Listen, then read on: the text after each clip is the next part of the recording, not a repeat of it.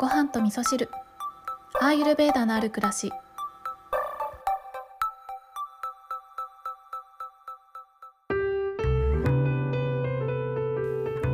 こんにちは。土井京子です、えー今日はですね最近気に入っていることをマイブームお話ししていこうかなって思うんですけど、えー昨日おととい最近ですね。なんかこの番組の中で結構バータピッタカパとかね、えーアーマとかオージャスとかアーユルベーダ用語をねたくさん用いてお話をしていたんですけど、まあ、このアーユルベーダの面白さって私この言葉にも結構面白さを感じていて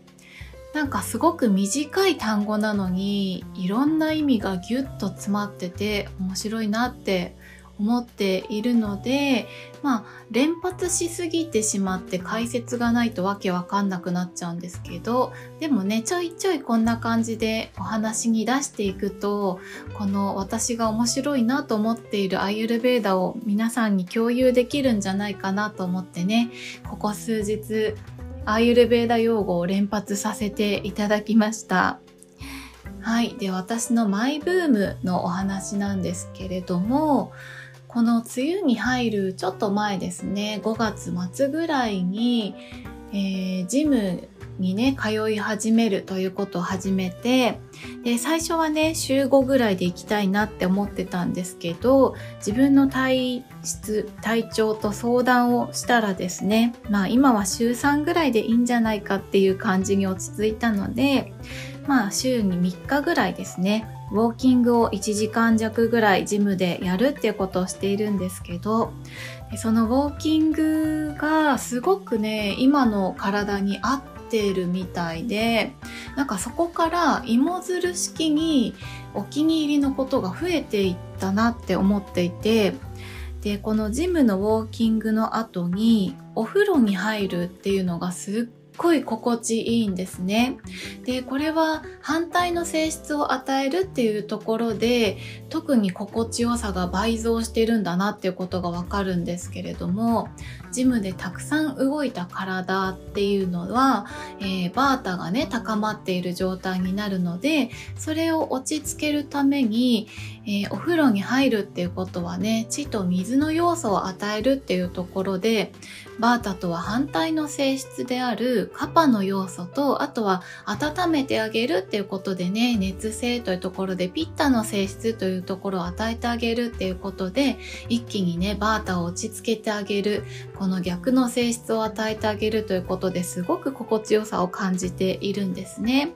で、お風呂に入る時には、最近のマイブームである大根の葉っぱを干した入浴剤っていうのを自分で作って使っているんですけど、で、えー大根の葉っぱはね、最近農家さんから大根が葉っぱ付きでね、毎週届くので、それを、えー刻んで天日干ししてね、今ちょっと梅雨なのでお日様がすごく貴重なのでね、晴れてる日はここぞとばかりに葉っぱを干すんですけど、まあ、そうやって干した葉っぱを、えーちょっとお鍋で煮出してね、煮汁と葉っぱと一緒にお風呂に、えー布巾に包んで入れるんですけど、まあ、それをやることによってね、体が芯からポカポカ温まるような感じがしていて、で、時にはね、この葉っぱと一緒にカモミールとかハーブティーなんかをね、一緒に入れて、ハーブ風味の大根の葉っぱのお風呂とかにしたりして、あの、天然のものなので、すごくね、体が心地よさを感じてるなっていうことがあって、お風呂の時間がね、とっても楽しいんですよね。で、お風呂に入るときはいつも電気を消していて、で、キャンドルを焚きながら、ちょっと、あの、暗めなお風呂に入るっていうことは前から好きでやっているんですけど、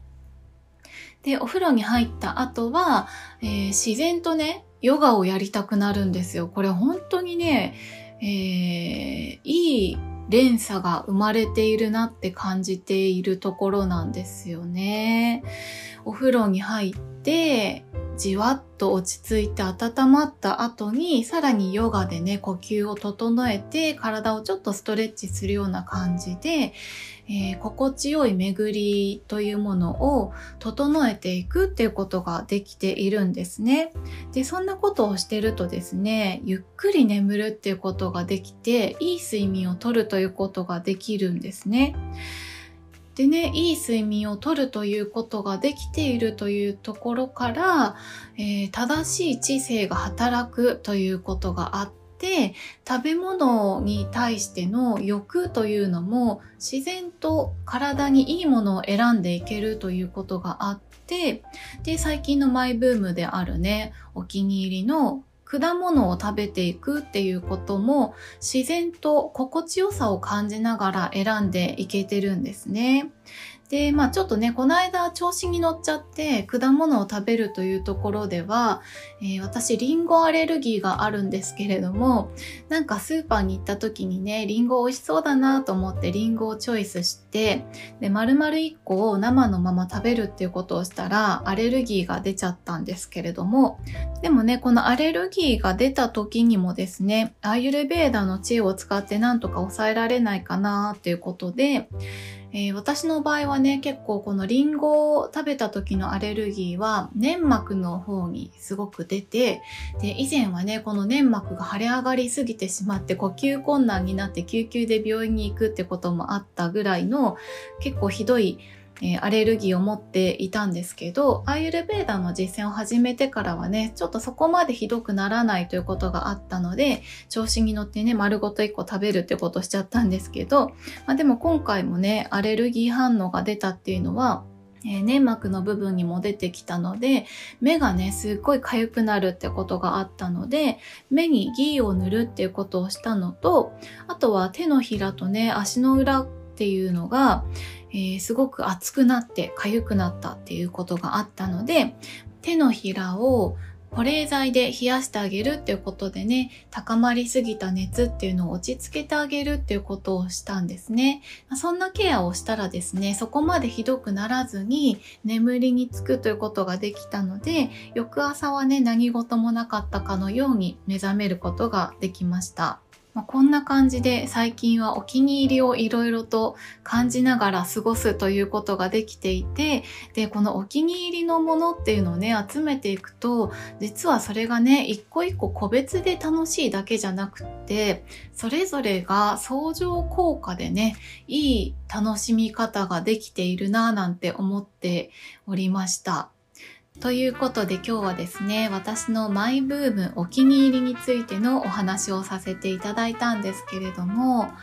私がウォーキングを始めたというところから今まで、えー、お気に入りだったということがもっともっとお気に入りになって全部がつながりましたというね、えー、経験談をお話しさせていただきました。皆さんにとってもね何かこれっていう鍵になるような習慣っていうのが出てくるともしかしたらね今までもやっと続けてきた習慣というものがもっと心地よくなるっていうことになるんじゃないかなと思ってね今日はこんなお話をさせていただきました。